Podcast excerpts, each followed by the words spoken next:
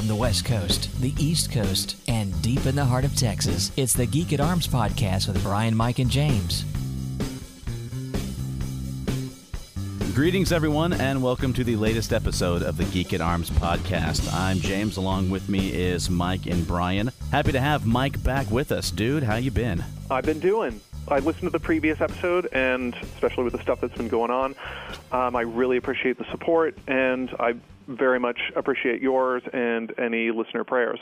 Well, we love you, love your family, and we're glad that you guys are through it and you're back with us. So, without any further ado, I say we jump into Geek Out. And I'm going to go first because I'm particularly excited about what I have been geeking out to recently. What I have been talking about almost every geek out, well, not almost, I have been talking about every geek out since we started this thing, has been Mass Effect Andromeda. I'm happy to say I'm done with it. I'm done. It's beaten. Every planet is at 100% viability. The our little corner of the new universe is saved. Banners and confetti are thrown in the air. The bad guys are sent running, and I'm just ready to drop my controller like a mic and walk away. Well, spoilers. Since the bad guys are running, there's no real need for you playing the storyline now, is there? but it was enjoyable. It was fun. Did it have as an emotional impact as the first trilogy? No, it did not. But I'm glad that I played it all the way through and then I finished it because I'm a completionist. If I start something, I want to finish it, especially if it's part of a greater world that I particularly enjoy, which I do with the Mass Effect universe. Good deal. I am sad to say, and uh, when we touched on this on an earlier episode about the concept of DLCs, is because of the response that Mass Effect has received, um, didn't make BioWare as much money as they had wished. I really doubt we're going to see any DLCs for it, which I am actually very upset about because in the game they they set up the idea of DLCs so well the whole concept was these arcs containing different species coming to a new universe. And it's hinted at that there's another arc that was coming from the milky way that's still out there but they're not sending out a distress signal. They're sending out a warning to stay away from their ship. And this new fantastic technology rich planet to explore. And the framework is there. The groundwork is there. But i doubt we're going to see anything happen with it. No, that's too bad. Yeah. Well hopefully they can do something with at least that thread that's out there if uh, they ever get a reboot on another Mass Effect game that it, who knows maybe that could even be the standalone for something else. You never know. You never know. But for now, I'm done with it. I'm happy to move on to other things. And something that I thought about after our last show, which was, I'm sad to say, two months ago. But hey, it's a crazy time of year. Our schedules have conflicted. And anyone who has just has life or has children, family, other obligations knows sometimes it's hard to find time to do your hobbies, to do the things that you love. And it's been like this for us. We love to do this, and just trying to find a Sunday to get together and record has been hellacious. And we finally did it. But since the last time we recorded, I got to thinking, I've been playing a lot of Mass Effect, and one thing I have not done nearly as much as I used to do has been reading. Mm. You know, I used to, and Brian can attest because I used to always go to him for book recommendations. I could just tear through books at will. And in this past, especially since the boys were born, in the last couple of years, the number of books I've read has just been small and pitiful. And I decided it's time to remedy that. So I am glad to say that since the last podcast, I've read through six books, and I just started a seventh. Wow.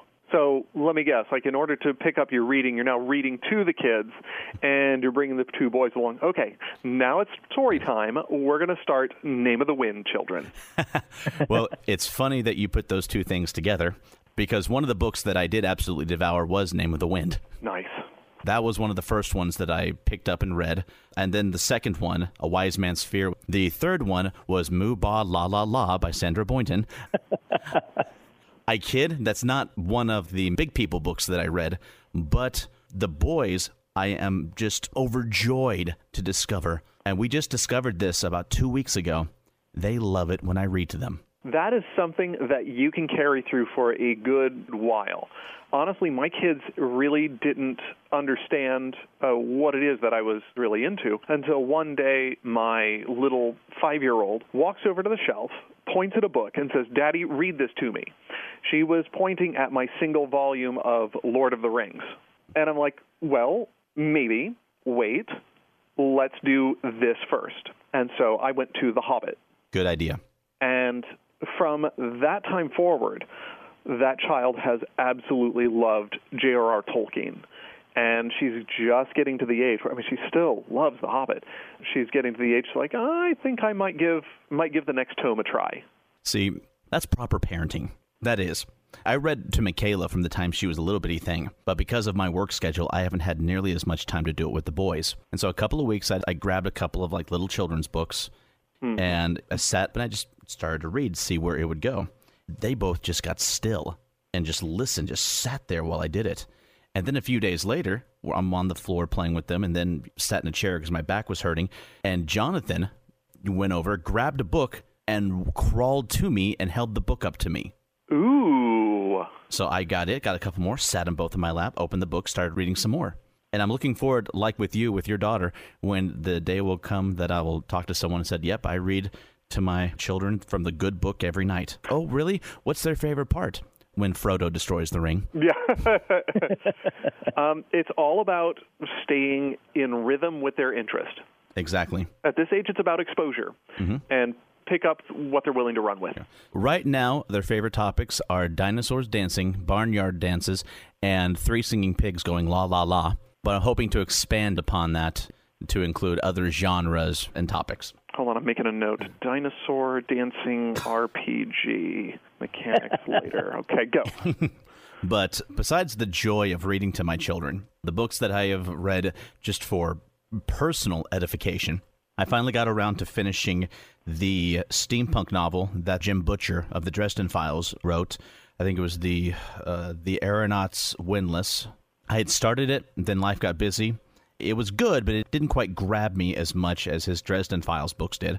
But I finally finished that one. And then, upon both of your gentlemen's recommendations, I read The Name of the Wind, mm. and then instantly turned right around and got A Wise Man's Fear. Yeah. Do you want to read the third book? When will it be out? That is exactly the question. I do know about the other book that he wrote, same story, but from a different character's perspective. I don't remember that name, but it's yes, it was regard of Tale. violent things. Yes, yeah. I'm going to pass on that. It's a different. I enjoyed it. Me too. It's a different feel, mm-hmm. but I enjoyed it. Fair enough. I'm sure both of you gentlemen are familiar with the Witcher video games, right? Familiar, right. not played, but familiar. Okay. They're based on a series of books by a Polish author, and I'm going to butcher this name, Andrzej Sapkowski. The first one was called The Last Wish, and I went ahead and picked that up because I found it in a bookstore for cheap. You could tell from his prose that English is not this gentleman's first language. but regardless of that. So he wrote in English? I think it was translated. Mm. But it was okay. Wasn't my cup of tea. I liked the world building but it just didn't draw me in. After that, I read, I reread one of my favorite books, and that is The Greatest Knight by Elizabeth Chadwick. It's a, a historical fiction book about Sir William Marshal, English knight of the 12th and 13th century. Hmm. And I got that because for Father's Day, Joy and the kids got me a Kindle. I've never had an e reader before, but now that I've got one, it's fantastic. Yeah, I got one of those. It worked great for me for a while until I was so enthusiastic about a Wise Man's Fear that I had Patrick Rothfuss sign it for me, and, and now it's hard to read anything else over the signature. I hear you. and the reason I reread that book was because I had it in paperback, but they had it on sale on the Kindle for three bucks. So I was like, yeah, I'm going to get that. I'd love to read that on here. And just because I got hit by the, the desire, I read through the uh, Lord of the Rings trilogy as well but that's that's like eating popcorn to me. I mean, I can devour those just at no time fast. And now, what else was there? I feel like there was something else that I'm forgetting. Anyway, I just started a new book called The Tattered Banner, first book of the Society of the Sword by Duncan Hamilton. All right. Could you give us a little bit about that one? Yes. Let me see here. Here's what's on the flap, or here's what would be on the flap if like you picked it up at a bookstore. In a world where magic is outlawed, ability with the sword is prized above all else. For Soren, this means a chance to live out his dreams. Plucked from a life of privation, he is given a coveted place at the Ostenheims Academy of Swordsmanship, an opportunity beyond belief. Opportunity is not always what it seems, however, and gifts rarely come without conditions. Soren becomes an unwitting pawn in a game of intrigue and treachery that could cost him not just his dreams, but also his life. The Tattered Banner is the first book of the swashbuckling fantasy trilogy, Society of the Sword. So it's like SCA politics, just you know, a little more intensified. Uh, kind of. I don't get involved in those type of things, so I would not know. But Nor, yeah, I honestly don't get involved in the SCA. I know that somebody out there is going to take umbrage at that, but seriously, don't. but there was once magic in this universe. There was uh, some war. It's banished, and so now skill with a sword is one of the most prized. People who have skill with the sword are some of the most prized citizens and some of the most worshipped as heroes. And from the descriptions of the duels and the weapons, it seems like rapier fighters are the ones who are the top notch. And so that appealed to me. And I thought it would appeal to you as well, Mike. Yeah, rapier fighting is definitely something that I uh, that I relate very well to. So Absolutely love rapier. Uh, right now, I'm only a few chapters in. It's interesting how the Kindle. Usually, you'd look at like what page you were on. Uh, you know, I'm on page 84, 85. I am showing as seven percent done with the book. That's the one thing that I dislike about my Kindle is when I lose my place, it is so hard to find again. Yeah, and Brian brought this up in an earlier episode when with a book, if you want to go back and try to find a character or an instance that was referenced, that's not that hard. You can flip through quickly and you can leave a bookmark if you need to. With a Kindle, it's not so easy. You got to press that left side of the page quick as you can. Scan. Nope. Nope. Nope. Nope. Nope. Nope. Nope. There it. is. No, that's not it either. Back. Back. Back. Back. Back. Back. Back. There it is. And, oh, crud. Now I've lost where I was. Exactly. So I've really enjoyed having this Kindle because yeah, I've got a lot of books on here as well, and not just fiction. I've talked a lot about the sword fighting books of Guy Windsor. Yes.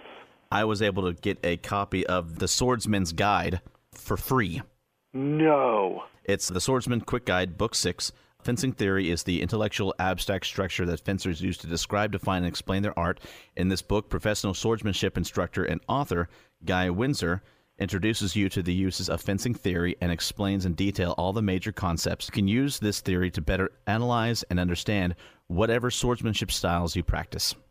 I have that book on my wish list. I generally go for primary sources, but I do have a few secondary sources, and Guy Windsor is one of the ones that I will go to.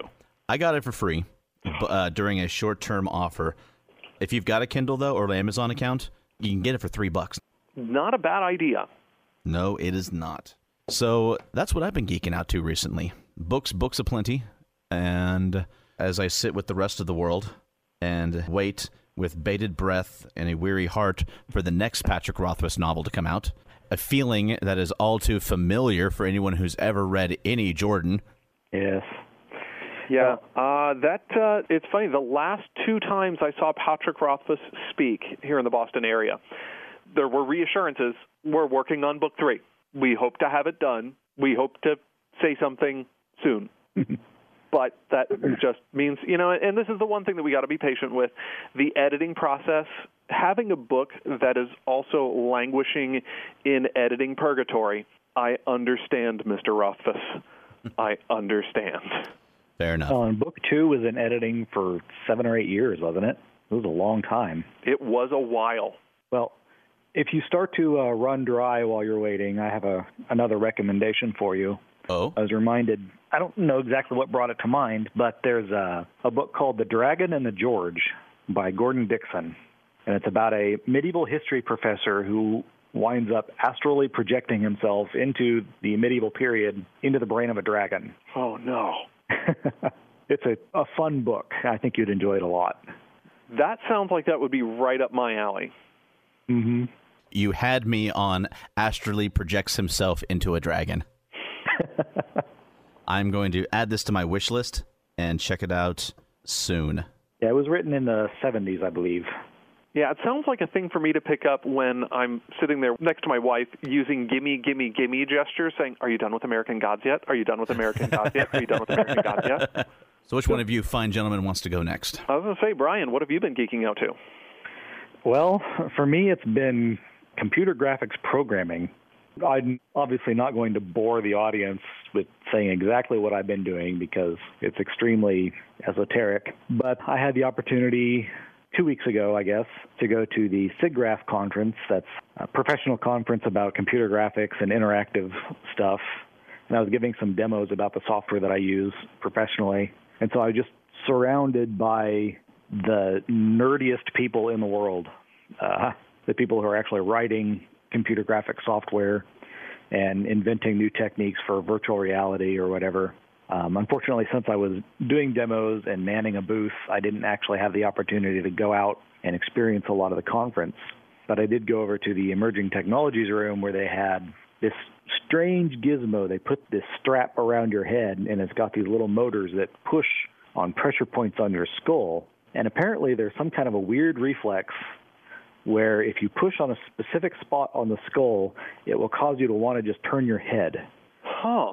So there's this guy with this this gamepad, a Nintendo controller, and he's turning my head back and forth with the controller. It was just a a bizarre experience. It was really fascinating. I feel like that Pixar already did this with the movie Ratatouille. My theory is that it's got something to do with when mom wants to say, Your shoes are over there, and they turn the child's head toward it so the, the kid can't resist. Oh. That's my theory. You know, they, they discovered this by putting a hanger, like a wire coat hanger, on someone's head, and it just made them turn their head. I don't know why they were putting coat hangers on their heads, but there you go. The end game of this is when they want to tell their child, go clean your room, they still sit there. Mom pulls out her smartphone and brings up the iChild app.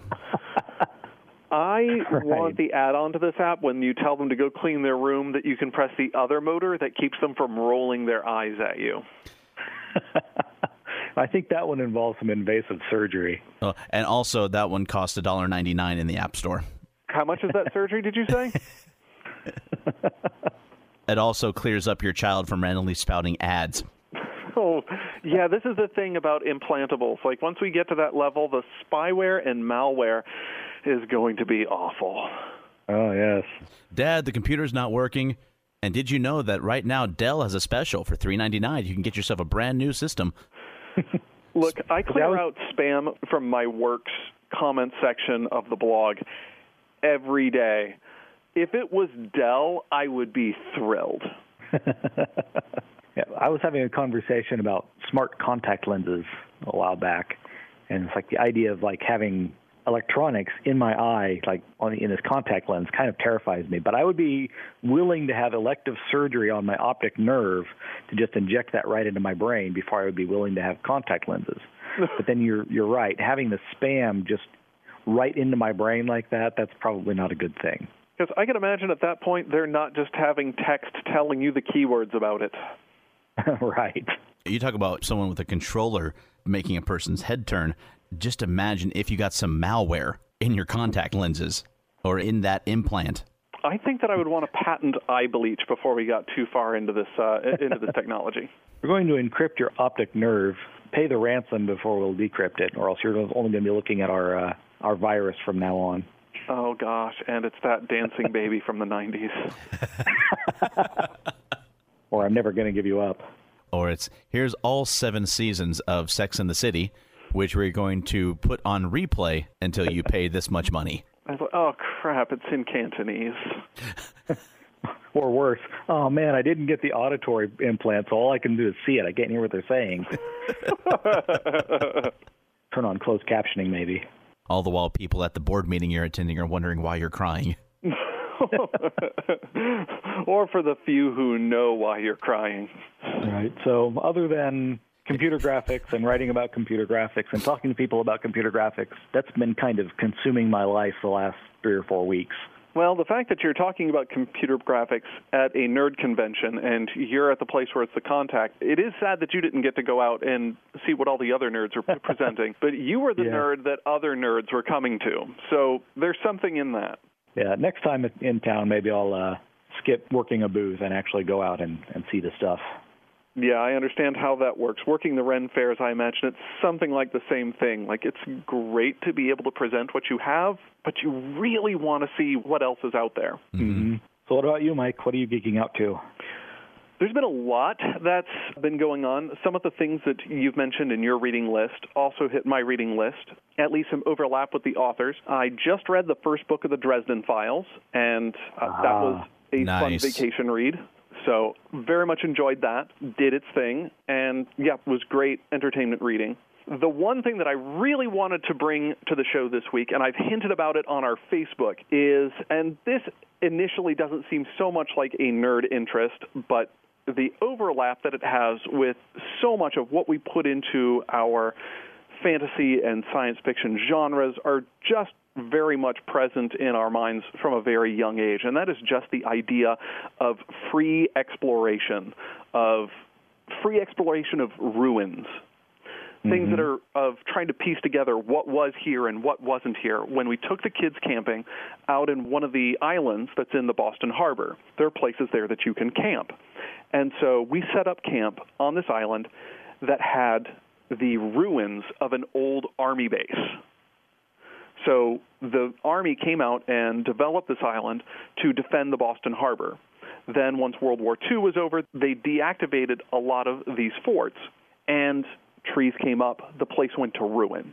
Then came along the 70s, and the Parks Department took over and started not really maintaining, but started to open things up so the public could access this.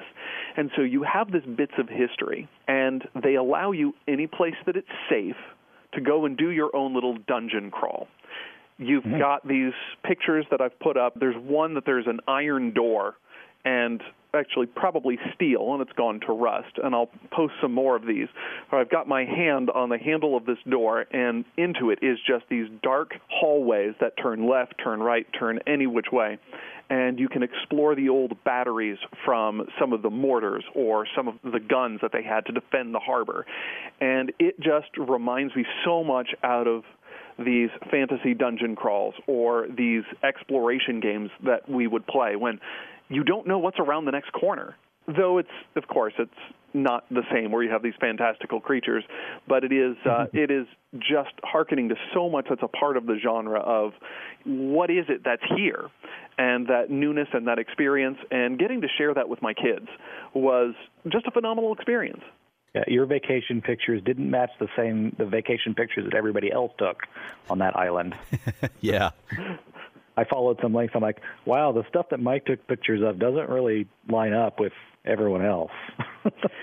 let me post the rest of them. I'm not going to post the whole family pictures, but yeah, there are plenty more of the Dark Dungeon crawl stuff. And I only went to the places where, and I'm going to say this, I only went the places where you were allowed to go, that the Parks Department deemed it safe. Mm-hmm. I talked with a ranger, and we shared many stories of people who um, did not show such good sense, and I hope had really good insurance. I mean, you have steel staircases that have gone to rust and fallen out, and somebody sees there's no staircase, but still there's a pit on the third floor that leads from one end of the hallway or the other. I'm like, you know what? I'll bet you I could jump over that because I'm awesome. Hold my beer. what the ranger said is, and apparently this was, as his friend said, such a Bill thing to do. And I'm thinking that Bill's first name was probably Hospital. He's got his own file over at county, both in the hospital and jail. Yeah, but yeah, I'll post a few more of those because it's a great place with some wonderful places to explore. See, I think two things when I see just even the one picture that you've posted on our Facebook page. One, that looks like a great place to play airsoft. And two, that looks like a great place to do a D&D style LARP. Funny you mentioned that because I was talking with one of the with uh, the camp director, and he said that a local group who did Boffer Wars or did Medieval Combat Wars, and the more I talked to him, it sounded like Dagorhir had gone out there and had their battles, which is an amazing place because you have the old parade grounds. You have a huge field that's great for field battles, and of course, uh, since LARPing has so many different dimensions that you can explore, it seemed like a great place that a lot of these local groups could take advantage of. And it's state land, so camping is, is a real thing there. Oh, this would be so much fun to get in and plan out. Wow, that'd be fun. Oh, yeah. So, did you find any rooms with treasure chests? I you know, it's funny. You talk about treasure exploration, and to some degree, there was some of that in a different dimension than perhaps you're initially thinking. But as we're exploring some of the beaches, my girls start looking more carefully at the stones. They start looking for artifacts because when this place left, sometimes people just left things there. I have pictures of rooms. I mean, that we couldn't get into that room, but I stuck my camera in, turned the flash on, and snapped a picture. And there are bookshelves left intact that were just abandoned. Some of them, I've heard, in some other places, had books on them. So the children started looking through what we had with a finer eye, and found pieces of china, like thick, good china, dated from the 1940s and would take that over to the ranger station and they would put it into their archives to be cataloged and then to be put on display once it was verified that this was actually something that would have been used on the island. So, yeah, treasure hunting, except the Indiana Jones mentality of treasure hunting. It belongs in a museum. that is precisely what my youngest one did. And if the LARPers come in and just take over the place, instead of snakes, you could go in dressed as Indiana Jones, go, geeks. Why did it have to be geeks? well, oh, I think that wraps it up for Geek Out. And I think there's another topic that we have been wanting to address. Listener Mike, question. Yeah, Mike, you said that we, for the first time ever, we had a listener question. Yes, indeed. We had a listener, you'll have to forgive me if I pronounce it wrong because I'm used to speaking the plural. Dunadan Jets had asked us the question I've never role played before, save maybe once, not part of a regular role playing group. None of the people in his gaming group have ever role played before. He's obviously never GM'd. So, what role playing game should I explore? What should I get if this is something that we want to try out? Good question. Well, the obvious place to be the uh, Dungeons and Dragons. I believe Wizards of the Coast produces like a basic kit with starter adventure and maybe even some starter characters, depending on whether or not they want to spend the time to to roll up their own characters their first time out. Is that the red box? Um, it was the red box for fifth or fourth edition, whatever it was. I don't know what it is it currently is in the, the most recent edition, but I'm sure there's something similar, and it's a going to be a gentle introduction to the idea of role playing. I personally, I started a little bit more complex with a system called Middle Earth role playing, which has been out of print for decades now. But it's an offshoot of Iron Crown Enterprises Rolemaster system, and there's they've got kind of a stripped down side version I think called HARP, which might be a good place to start if you want something a little bit more involved and a little bit more complex. But those are the standard fantasy role playing places that I began in. And let me add to the Middle Earth one. One of the Middle Earth campaigns that you ran was one of the most enjoyable sessions that both my wife and I have ever had. but that was a big campaign book, the Palantir Quest that probably wouldn't be the best place to start. You'd want to start with one of the uh, like introductory adventures, like you find this little gold ring. Well, I was, was going to say there's one in the back of the MERP book called uh, Castle Erobar, I think is what it was called. It's a pretty good standard dungeon crawl. Hey, you find a ruined castle, go in and see what's there, fight some orcs, and get some treasure. Cool. What about you, James? If you're going to recommend a first time role playing group to go with a game, what do you say? I've got a couple of different ideas for this. A couple of the games that I've been looking at for myself that I've wanted to get into that were simple that I could help introduce people to role playing for the first time. One of them is called Dungeon World. It's bare boned. Another one is called Warrior, Rogue, and Mage. It's simple, it's lightweight, it's very easy to roll up and lets people jump right in. Another thing is that the resources are available for free online. Ooh, I like that price point. Yes. Mm-hmm. I would also recommend the Middle Earth ones. They're hard to get a hold of, true, but there is some new Middle Earth material that's coming out. I forget what company is releasing it. Cubicle 7. Right. And D&D is always a great place to start, even if you went and found some old books at a used bookstore, like some old 3.5 books, which there are just plenty existing out Yeah, there would- in the world. I would maybe say be careful with that because it's really easy to buy stuff from 3.5 that isn't exactly what you need because there's I think seven or eight editions of player handbooks, but you have to have the first one in order for the sixth one to make sense. That's a good point. And mm-hmm. yeah, it's easy to pick up stuff that's not quite the whole game. I gotcha. Another I would recommend would be Star Wars. Now, if you are geeky enough to say, hey, I want to do a role playing game, then you are more than geeky enough to know all about Star Wars. and I have not played them yet. Uh, most of my Star Wars gaming experience has been the old D6 stuff from West End Games Oh yeah. which we all played and was fun. But the new stuff that's been coming out from Fantasy Flight Games it looks good. I mean, the resource material looks beautiful. And depending on when you want to do it, they've got two books that are out. One is called Edge Empire, and the other one is called Age of Rebellion. And if you want to play some nice beginner starter stuff, some fun adventures set in the Star Wars universe, one focuses on bounty hunters and smugglers. The other book focuses on the rebellion. Both are fun storylines that you can sink your teeth into. And they actually have a third core rule book of the Force and Destiny if you want to rule something that's more Jedi oriented. Perfect. All three can work seamlessly together. Yeah, exactly. Uh, there was another one that I was thinking about. There's a series of books out there that use something called the Cortex Plus system. You build a pool of dice based on all your, your traits and your skills. And if you can learn this one system, it applies to a lot of different games. If you want to do Marvel Heroes, you can use that. If you want to go and play Firefly, that's what the Firefly rulebook uses as well. And both of them The Dresden Files too. Yes, and Dresden. And if you look online, of course, you got to get the rule book. But once you've got the rule book and some character sheets, you can look online and find some $5 starter adventures to get you and your party going. Again, price point is a wonderful thing there. Exactly. And the nice thing with these as well, besides the $5 quick adventures, there's a lot of supplements online for all of these games that usually you can download for free. Excellent. Mike, what about you? Uh, you know, for me, it was all about assessing certain criteria. And the first of the questions is what fits their genre of interest?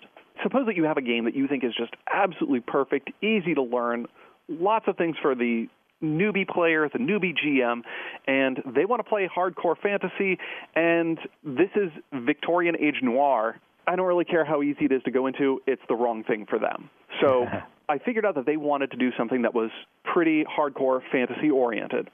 So that put a lot of my early choices off the list. I, of course, would recommend the Star Wars D6. It's easy. You can, if you know where to look, get it for cheap, but that's not what they're into. The next thing is it has to have a low price point for entry. I do not want to send them to a fantasy role playing system where they have to spend uh, $630 on the core rulebook, the player's guide, the GM's guide, the creature's manual, the NPC's compendium, the separate gear and equipment guide, and fill up their entire bookshelf and Rifts. only to find out that they don't like it. Rifts. Rifts. I can remember, Brian, your bookshelves straining under the weight of all of those supplements. Yes, there's far too much rifts out there. Hmm. And I didn't even have all of. I only bought the ones that I was interested in, and there were still too many. Oh. The third thing simple mechanics. If they've never done this before, you don't want to give them too much to chew on all at once. And I am looking at a few systems in particular that there's no reason that you should have all of those mechanics all at once. Never. Shouldn't exist. I am a big fan of the games where all you need is a d20 or percentiles or not and or a handful of d10s or d6s. That makes sense. Roll your success, count it up, and have fun. Boom, exactly. The last thing that I really thought was important is for there to be some sort of online community support. It doesn't matter if it's the best game in the world. If there's nowhere for them to turn if they have a question, then you've just let them out high and dry. So I wanted to make sure that I found something that fit their fantasy genre, had a low price point, simple mechanics, and a place where they could go to a G plus community or a forum and have what they need in pretty short order. After assessing all of these, I had to do some independent research on my own, and I found a game that I since then have purchased, and I've been reading through the core rulebook, and I'm going to give this one a try myself. I haven't played it yet, but I think it was the right fit for this group, and that is Dungeon World. Wow. It's like you can see into the studio I'm in right now because I have just one of the games that I researched as well was Dungeon World, and that's what I've got pulled up on my computer right now. No kidding. No kidding. It's an open license game. It's built off of a, another game called Apocalypse World. Mm-hmm. And one thing that they praise that it kind of splits the difference between that and D and D. And one reason I was looking at it was because it uses a language focused game system rather than a numbers one. Mm. So I don't know if that quite means you would be able to tell me more. But my take on that was that the story trumps individual and obscure rules.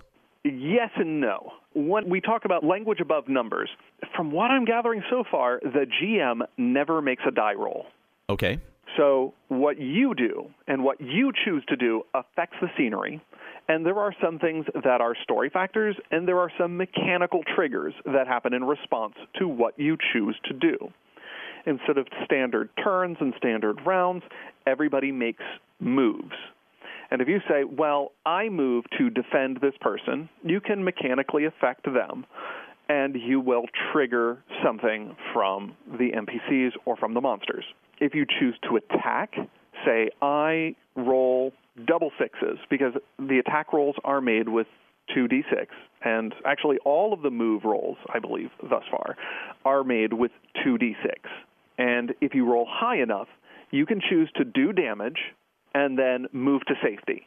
Or you can say, you know, I want to roll my damage plus I want to roll an extra 1d6.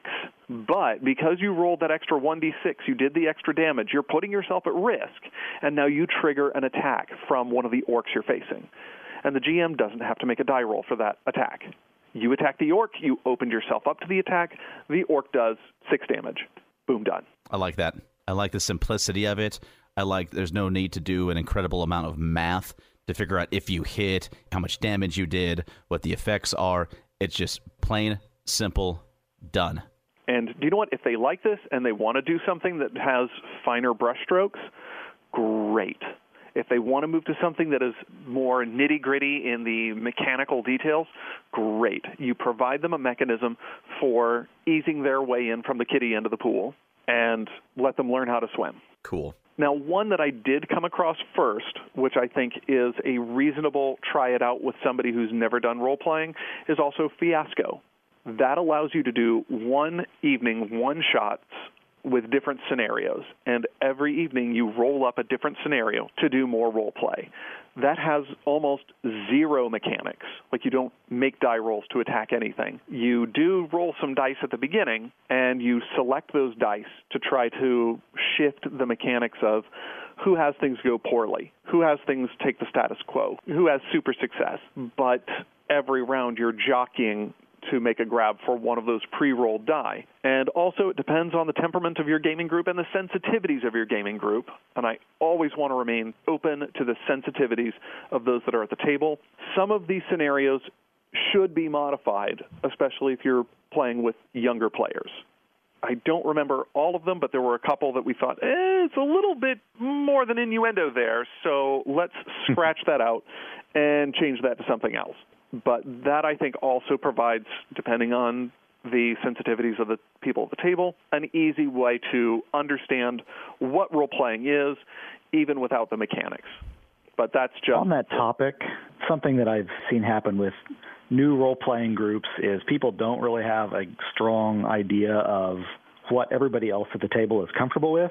Mm-hmm. And it's not uncommon to have you know, one or two players is just going to go wild, say, hey, I can do anything, I can say anything, I can really cut loose and do all the things that I couldn't do in real life. And that can make other players uncomfortable. And so, any new group, uh, particularly with people who have never played before, it's a good idea to have a conversation about what are our boundaries and how can we signal to one another that this situation is making me uncomfortable. Yeah. Mm-hmm. Absolutely. Yeah. That is a common theme in role playing groups. And I'd hate to see somebody completely turned off from the hobby because their first experience was with somebody whose boundaries were significantly wider than their own were. And they're left with the impression that all gaming groups are like this and they choose not to try it again. Exactly. And just for an immediate suggestion for one mechanism that can be used at, there's a, I forget what exactly it's called. I think it's just called the X card, where you make a big X on a card in the middle of the table, and at any time, someone can touch the card to indicate, I'm uncomfortable with what's going on. They don't have to justify it. They don't have to actually say, I'm uncomfortable with this. They just touch the card, and the group agrees, okay, well, we're just going to move that off screen, and we're going to move forward without whatever was going on. And it's an easy, nonverbal way so that you don't have to express necessarily why you're uncomfortable with something. You can just touch the card, and everybody says, "Oh, okay, well that was maybe too far, and we'll move on." Brilliant, absolutely brilliant. I like that. I like that a lot. And if they want, this opens up the possibility of having a private conversation with the GM later. Say, mm-hmm. well, if they wish, this is why I was uncomfortable, and what can we do to have a an open and welcome gaming table for everyone in the group? Yes. Well, now I think we all have some ideas of games that, not just for new people, that we want to try ourselves. Mm-hmm. Yeah. I would like to give the new Star Wars games a try one day. And this Dungeon World one that we've talked about, Mike, the more I read about it, that just looks fun. Just looks simple and fun. You talked about that you went ahead and bought it, and we talk about price point. If I can ask, how much did you get it for? Three thousand seven hundred and twenty-one dollars. Easy for anybody to get it. I've got that right in my wallet, right, right. here. I know, right? Yeah. Um, no, the price point if you go with the PDF is ten bucks. Oh, that's nice. Yeah, and if you want to get a print version, currently they're out of print, but it just so happened that my friendly local game store had a copy, and it is a soft cover, round about 500 page, because this includes monster manual and everything, for 26 bucks with tax. It's not bad at all. Right. I'm doing a quick search on Amazon. Let's see here. Dungeon World paperback. They're selling it through third-party sellers, but they've got quite a few new for 25 bucks. 25, there you go. So you add in a few more bucks for shipping and there you go. Exactly. I may have to look into that. Well, that brings us to our next topic, something that we have been wanting to discuss for a while, but we've wanted to do it while we've had all three of us on the air together. And that is the concept of is hacking a video game considered a sin? This was a question that came up as a result of a search at the Christian Gamers Guild. As I mentioned in a previous episode, I operate their website. I didn't get any context. The query was just Is hacking a video game a sin for Christianity? Wow. Those are two those are actually two very big questions packed into one. And part of this is there is a specific branch of theology called hamartology, which asks the question, what is sin? So I think that before you even begin, is X a sin? You really have to ask the question, well, what is sin? And we mm-hmm. all get the impression that that is something that we're not supposed to do. We have general ideas as to what this is, but let's get specific. And I could probably spend about 3,000 pages getting specific, but we don't have that time here. I'm going to choose two broad categories to approach this from, and let's get to the heart of one of the Hebrew words for sin, hamartia, from which we get hamartology, and it is basically missing the mark. You know, what is God's will, and you miss that goal? Other concepts of sin, which are very much present in the Wesleyan Arminian tradition, which I am a part of, has the understanding of it as being a willful transgression of a known will of God. These are two different definitions of sin. They are two very different things. Both are true. The one with missing the mark is that it doesn't have to be known. You can fall short of God's glory without deliberately defying God. But I think that with either of these, we have a way of painting two different pictures and the question is which of these pictures do we want to put this this question in? Does it fall short of God's intent for humanity to hack a video game? So I guess we have the next question. What do you mean by hacking it? I mean, if you look up hacking as a general term on like Wikipedia, it's the intellectual challenge of creatively overcoming limitations of software to achieve novel, clever, or different outcomes. So that's a pretty broad definition, you know. Yeah. By that definition, that sounds like a neat hobby. Yeah. But the common vernacular definition differs from that pretty significantly. Yeah. Did you have any sense as to what the person meant? I mean, were they trying to overcome, when you talk about overcome limitations, are these copyright limitations? Is this copy protection that we're overcoming for the purposes of distribution? Well, as I said, the only thing that I had was a search query. Uh, so I didn't have any idea about the motivation or intent of this person who was doing the search because I could see somebody using hacking to say, "Oh, look here, I'm going to take Mario sprites and I'm going to replace it with Princess's Peach sprites. now it's Super Princess Peach Sisters." I mean, that's fantastic. Let me throw some context onto this as a whole. Um, sure. Because when Brian first brought this to us, it was around the time that I was reading an article about some hacking or some cheating that was going on with the esports game Overwatch. Mm. Never played it myself. I've seen it. It's big. You know, it came onto the scene in the past year. It since you know has exploded online. There was this company in Europe called themselves Bossland. They were cheat makers. They would create for you a character in the game. You pay them money and this character would have all sorts of cheats and modifications built into it so that you could see everything on your radar. You would see friendlies, enemies, the name, how much health they've got. You would get an automatic instant aim, an aimbot. Which you see an opponent coming, you swing your crosshairs, your character kind of in the general direction of the enemy, and boom, you're instantly aimed at them. You're instantly aimed at their head. No other movement on your part required. Now all you have to do is just pull the trigger instant kill shots. You could just waltz through Main Street, look left, boom, boom, boom, look right, boom, boom, boom, and enemies are falling around you. And they were selling these starting at 13 euros a month and up from that. Wow.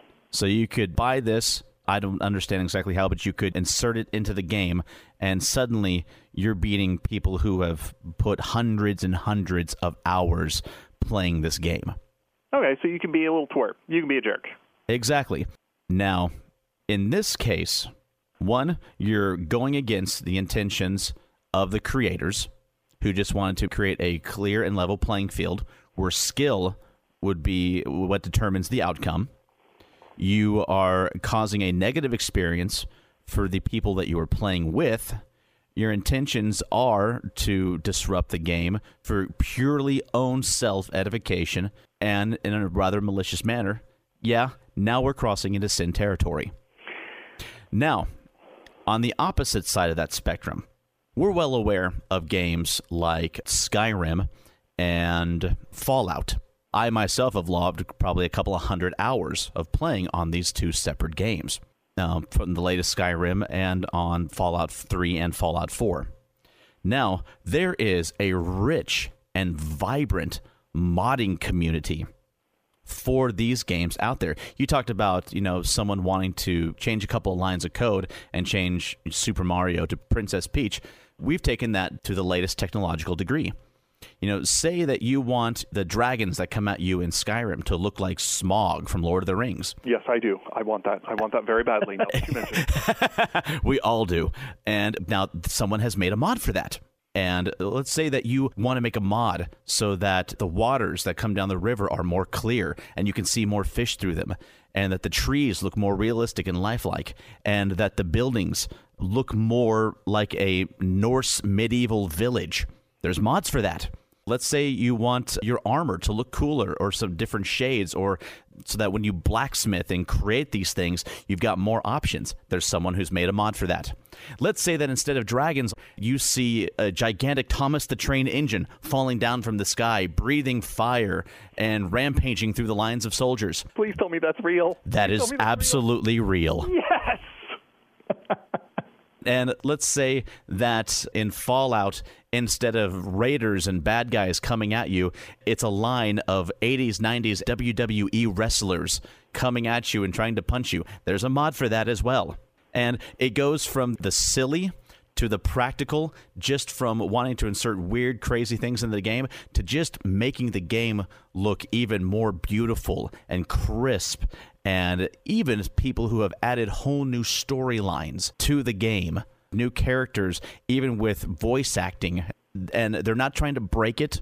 They're not trying to do anything, as we said, malicious. They're trying to add to the experience as a whole. No, that's not a sin. This is just adding more fun. And with that intent and with those actions, I don't think that's a sin at all. As much I'd like to ex- go ahead, expand Brian. on that just a little bit uh, because, for one thing, the modding system in Bethesda's games is an official part of the game. And so, modding is that really hacking? You're not doing something that wasn't intended to use. And also, if you've got a mod that makes the game easier for some reason, and if achievements are something that you care about, Bethesda's got a mechanism where if you've got a mod enabled, achievements are disabled. So you can't cheat in air quotes using a mod because anything that Well- will be measuring your They've got that now, but when these games first came out, before they started including like the world building packages and the ability to make it easier, there were people out there who were going into the code and making the changes before the game companies decided to embrace that as a whole, though. right. I just wanted to make that small clarification before I moved on. True. Yeah. Now they make it very easy. They encourage people to do that because the more people that do it, the more people that are playing the game. But from the beginning, before they started that, there were people who were modding those games before it was made easy, just with the purpose of making it look cooler. No evil intent there. They just wanted to make it look neater or add some different aspects to it. I think one of the ideas that you were hitting on that I think even more important than what is the intent of the creator, because there are a lot of things that happen even in pen and paper games that are beyond the intent of the creators. Uh, even using their own mechanics, I've heard game designers say, "Oh, I never really thought somebody would be able to do that. I never thought somebody could do that. That's a build I had never even considered." I'm not sure how much we're going to put their intent in creating those structures. Once we get into breaking those structures and recreating those structures, the question that we have is is this building the community or is this detrimental to the community? Because I think once we have these communities of gamers that have come together for an understood purpose with understood guidelines, if you subvert those understood guidelines to put yourself above others, whether it be for your stats, for your own personal enjoyment, and defying all the commonly understood ground rules, then yeah, you're doing something that is communally disruptive. And I don't really see how a Christian is going to say, yes, I am being communally destructive for the glory of God. Yeah. I suppose it depends on the community. Uh, This is the thing is that if it is a if you think that this community does not deserve to exist, why are you participating in it to begin with? So yeah, I don't think that Overwatch is the thing that holy wars are made of. Yeah. On a side note about that Overwatch thing, Blizzard took them to court and they demanded 8.5 million from that company. Surprise, surprise. Yeah, and uh, because that company was completely absent in their defense, the court sided with Blizzard. Summary judgment. Mm-hmm. And besides that 8.5 million in damages, they ruled that the company Bossland also owes 175,000 in attorney fees, and the company is prohibited from selling programs that exploit any Blizzard games in the future. Excellent.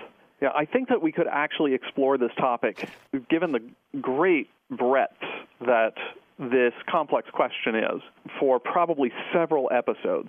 But I think that without more information, I think that this is a fair, broad understanding of the basics of the fundamentals of this question.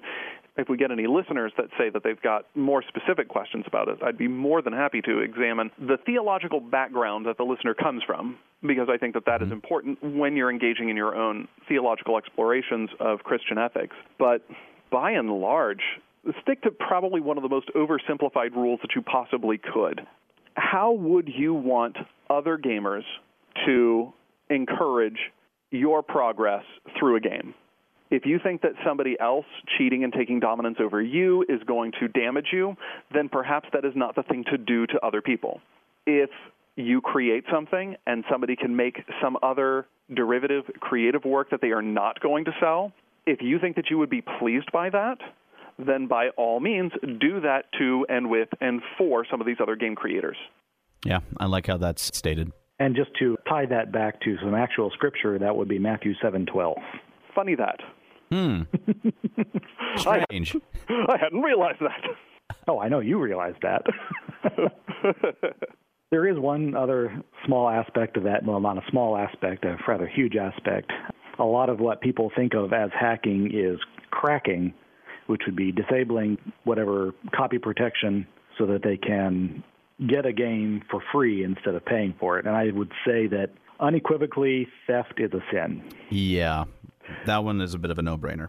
Wait, whoa, whoa, whoa, whoa, whoa! Back up, back up, back up. Okay. Let's Do you have up. any scriptural support for that position? Oh wait, I just read Deuteronomy. Never mind. No, not mind. really. Never mind. I got it. I got it. I got it. Don't worry. I just found a stone tablet sitting here. Never mind. Yeah. Uh... There, there's an old man who just crawled down from a mountain, tapping you on the shoulder, looking a little perturbed.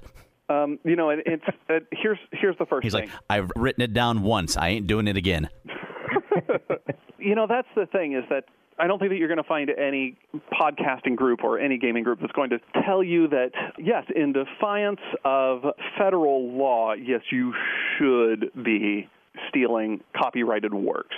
And that's a great way, A, to get your podcast shut down. Besides that, you are going to find people that want to nitpick this and say, well, I'm not stealing anything because theft requires the acquisition of a good on my end and the loss of a good on their end. I'm just, you know, getting a copy of it and I'm not taking it away from anybody else. But when you're defeating these copyright it has been shown over and over and over again, particularly in the music industry, that when you have unchecked sharing, the profits of the music industry go down. If you have the unchecked sharing of hacked games, the revenue stream of games and gaming industries go down. It does have a marked effect and and as much as you might even justify this by saying, well, some of these bigger companies are evil, some of the music companies have an unjust system, great. That's fine. That's a wonderful position to support that the structures within that system are unjust. That is not logically connected to your acquisition of an ill-gotten gain. And speaking as a computer graphics artist, I really like to get paid for my work. yeah, so if you want Brian to get his paycheck, don't hack the games he works on, please. Or if you do, add Thomas the Train. Yeah, no doubt. Right. Have we pretty well covered that one? It sounds like it. I'm going to claim exhaustion on my end. Okay, then why don't we roll this over to the zombie apocalypse plan of the week? Let's. Yeah, I I'm actually kind of troubled by you guys in the last two episodes, you've gone huge into buying and building a bunker. You've moved your house, and I'm looking at the zombie preparedness budget, and you guys have left me with nothing hey man, go big or go home, but you can't go home anymore because there's zombies in it, so you got to go big. Okay, well, do you know what? No, no, you don't have to go big. There are strategies that you have without blowing the budget. And I'm going to tell you that there is one absolute certain way, as demonstrated in the 1980s, of neutralizing the zombie threat. And that is, of course, the music of Michael Jackson. You start that playing, they go from chomp to stomp. Dancing zombies, no threat. Let me tell you right now, I'm already thrilled by this plan. And see, this is what you've got. Once they're dancing, nobody's getting bitten, everything's under control. Isn't there the problem at the end, though? Once the zombies have danced and they've gone off stage left, about the remaining people turning into wolf people? You know, I uh, I am going to leave the werewolf apocalypse plan of the week to somebody else. That's another podcast. See, I already have that one taken care of. I think White Wolf rawhide sticks. Do what? Rawhide sticks. Rawhide sticks, and you destroy every single flea and tick collar in the world. Between distracted by the rawhide sticks and the fleas and ticks, which will stick to them and annoy them and drive them mad, the problem's going to take care of itself. I think I like this plan. All right. Well, gentlemen, I think that is going to wrap it up this week. Hopefully, we'll be able to get together again sooner than two months to do our next episode. But either way, Mike, glad you're back with us, brother. I'm glad to be back too. So, from all of us here at Geek at Arms Podcast, be safe, be blessed, be geeky.